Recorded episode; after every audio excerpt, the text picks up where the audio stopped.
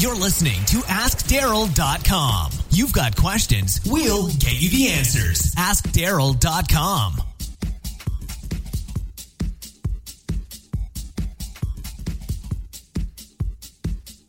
Hello and welcome to episode number 66 of the Ask Daryl podcast. The Ask Daryl podcast is where I, your host, Daryl Girardier, take your questions on social media, technology, and communications, all dealing with the church. I do my best to answer them in the most brief yet thorough way possible. Today we're talking about reading, and more importantly, books. Books you should be reading this fall. in fact, what I've done is I've gone and called through my reading list of things I've been reading lately and put together what I think are the books that you should be reading for for the fall. So think of it like your fall church communications reading list. Uh, I know people put together like a summer reading list. I decided to put together a fall reading list. No, this list is not thematic, but this list is, I think, a pretty good list of a variety of books that I have impacted me. That I think you could get something from these books as well. So before we do that, one housekeeping note: if the audio on this is slightly not what it normally is, it's because I'm recording in an undisclosed location because my wife has commandeered the podcast makeshift studio that I currently use because she's writing her second book. So and she's got a deadline. So I told her take it, and she's reconfigured it to make it her own. So right now it's her writing room. It's not a podcast studio. So if the audio is slightly different, bear with me on that. So apologies on that on the front end. Also if you haven't done it yet, go check out the church uh, that church conference. Um, I'll be speaking there. There's a streaming uh, component now that you can watch if you want to watch the conference via stream, which I think is going to be really cool. Um, then use the promo code DCT and you can get a discount on watching the streaming of a really cool conference with a lot of really fun people speaking about church communications. All right, let's dive back into the topic, which is book reading list for the fall. These are books that I've picked out that have impacted me that I thought these were really good. I really enjoyed them and I think had they have an impact on my current work that I'm doing. And I think if you do anything remotely like what I do, which is deal with church communications, I think they'll have an impact on your work as well. So the links to all these books will be included in the show notes on the blog post. So if you're like, I don't remember that book, don't worry, just go to daryldgirardier.com and they should be right there or in your podcast player. You can look at the show notes and the, the, the notes will be there as well for the links to the books. All right, so here we go. First book is called The Coaching Habit. Uh, Say Less and Ask More and Change the Way You Lead Forever by Michael Bungay. I think is how you pronounce his last name. He wrote a couple other really good books uh, called like I think it's called like Do Good Work and Do More Good Work. And this book is really about not so much it is to a certain degree about coaching employees. If you have employees, this is a really good book in that regard. But it's really about dealing with people and getting down to the root of the issue when you're having a conversation with them. A lot of times when I the position that I'm in when I'm dealing with a minister or I'm dealing with a, a, a, volunteer or somebody who wants something done from us or was working with us on a project. And sometimes they have a hard time describing the issue that they're dealing with, that they want to help us to communicate, the need that they want our video or artistically, design wise, to help them communicate to the church. Um, there's a series of questions that you can ask and go through that help them unpack what they're really dealing with. And this book is, I think it's like it's like five or seven questions. I can't remember the actual number total. I haven't written down, but they're like five or seven questions that you ask somebody, and really quickly you can get to the heart of the issue, no matter what you're dealing with. Um, and it's really a book about asking questions and not about giving answers. And I read, as I read this book, I realized, man, I spend a good portion of my time when I'm in a room with somebody giving answers and not listening and asking questions. And this book is all about how to ask the right questions so you can get the right answers out of people and serve them better in your church communications role. At least that's the way I took it from me when I was reading through the book. It's a really good read, a quick read, um, but nonetheless, it's I think a really stellar read in terms of just helping you understand how to communicate better, how to listen better, and most importantly, how to ask questions better. Second book is called Procrastinate on Purpose: Five Permissions to Multiply Your Time by uh, someone named Rory Vaden. Um, Rory Vaden actually runs a consultant firm here in Nashville, um, so he's a he's a local guy. Uh, this book really, really shifted my way of thinking in terms of how I actually get things done. Like most of us, we have a massive to do list of projects that other people want us to do, and the question is, how do I get all of that in and done on time and done well? And this book walks you through a five step process by how to eliminate a lot of the fluff out of your work and get down to really what needs to be done and figure out what's the best way to get it done. One of the key things I walked away from this book was the concept that when you're looking at a task, it's not a question of how can I get it done.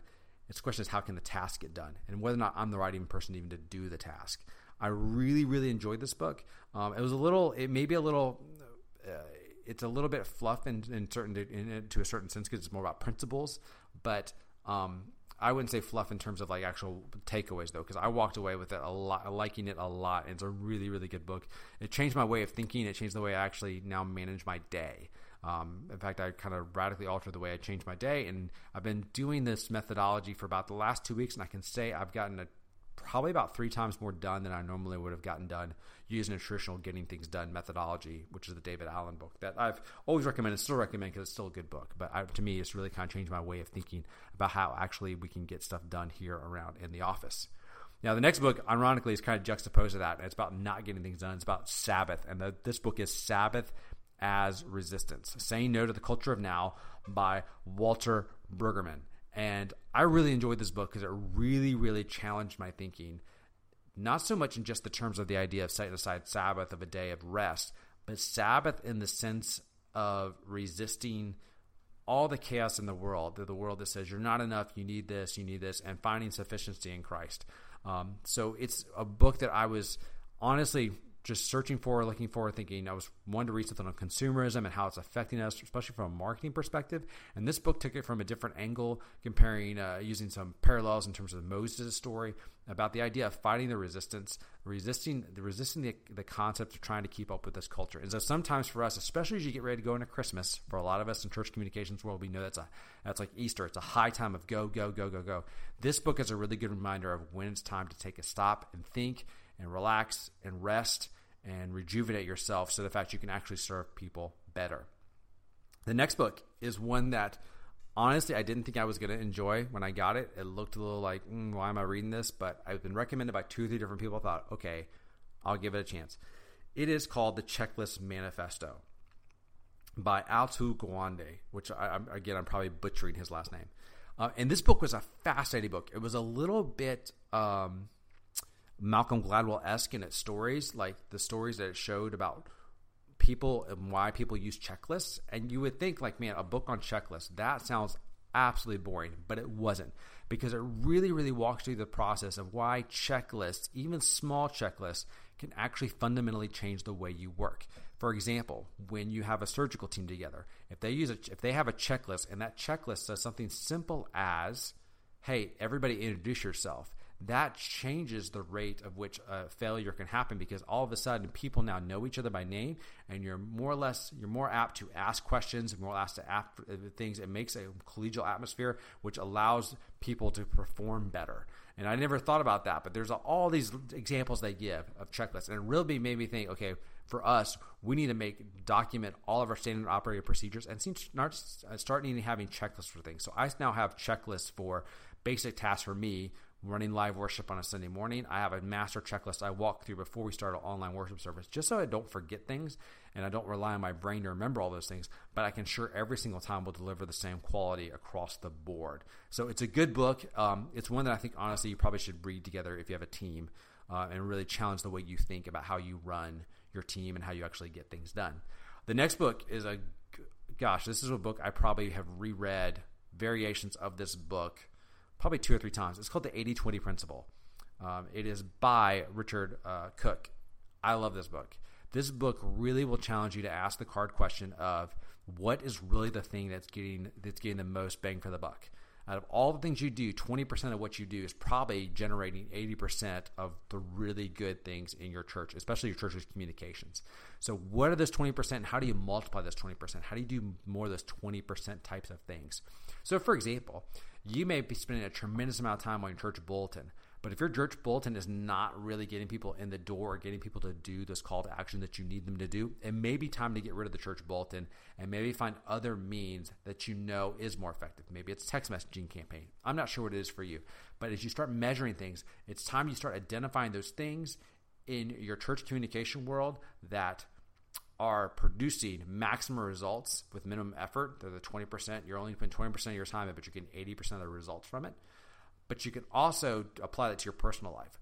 What are projects that you personally work on that are just to consume a smaller amount of your time, but you get a bigger bang for the buck. And how can you do more of those types of projects in your daily life? I found for me, I know there's certain projects that I'm working on for worship for us. That's where my 20% is. If I can do really great work for the worship team, I know for a fact, hands down, that is where we get our best our best effort, and that's where we get our best results from. People consistently walk away going, "Wow, that moved me, that impacted me." So for me, I know out of all of our work, worship may take up 20% of our time in terms of the actual work that we produce for worship, but that's where we're going to we're going to pour more and more time and energy and effort into worship because at the end of the day, we're getting better results from that. And the last book, this book is a I'm going to say it's a heady book. It's it's, it's a philosophical book on business, but fundamentally changed for me the way I look at the future, and it set up some interesting paradox, um, paradigms for how I frame it. And this book is called Zero to One by uh, a guy named Peter Thiel. Peter Thiel is a famous investor. He started PayPal. He was one of the first investors into Facebook. An extremely intelligent guy. And this is actually a book that was taken from a class I believe he taught at Stanford, I want to say. And this is compiled together, turned into a book. And this book really, really challenges the way you look at the future uh, challenges how we think about how we should run uh, organizations um, and what competition should look like. Um, and it's just it's a great book. Uh, it really will stretch your thinking. It really stretched mine. It's probably one I need to go back and read again. But even like how we look at the future, and and uh, it really, really, really is a, is a, is a strong, challenging book. Um, I actually think every pastor should read this book. I genuinely think they should because I think there's a couple chapters in there, especially how he talks about how you frame the future and how the fact that we, we if, whenever America has had a positive, determined view of the future, in other words, we knew exactly where we were going and we were really positive about that view, we produce scientists and engineers and artists. And then whenever America doesn't have a good view of its future, we produce more lawyers and financial advisors. So uh, you can definitely kind of call from that what you want, but I definitely think it's a great read. It's it's one you're going to sit down, you want some quiet, and you want to kind of think about it, and you probably have to ponder it a little bit. But I love the book, and it's a good book. And the reason for me in church communications, it helps me help me think through the future and future technologies as, we get these new technologies. What's that future look like for us? Um, how can these technologies apply to what we're doing? And does that framework work for us in the future? So it's a really good book. I love it. It's uh, it's not on a lot of people's top of their reading list because you wouldn't think it applies to church communications, but I think it really does, especially in regards to looking towards the future. So that's my fall reading list.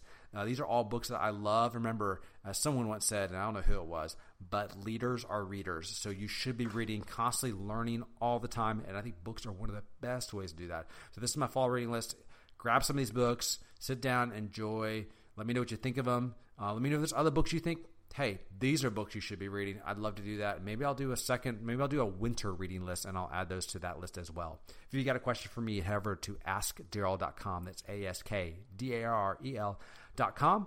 Or you can be up on Twitter. I'm at D G I R A R D I E R. Or you can join our Church Communications Facebook group and just type in Church Communications uh, into Facebook, and you'll see the group. It's a closed group, but ask for an invite, and Katie and I will let you on in. We'd love to have you join the group. All right, thanks for listening. Bye. Thanks for listening to AskDarrell.com. Don't forget, if you've got questions, go online and submit them to AskDarrell.com.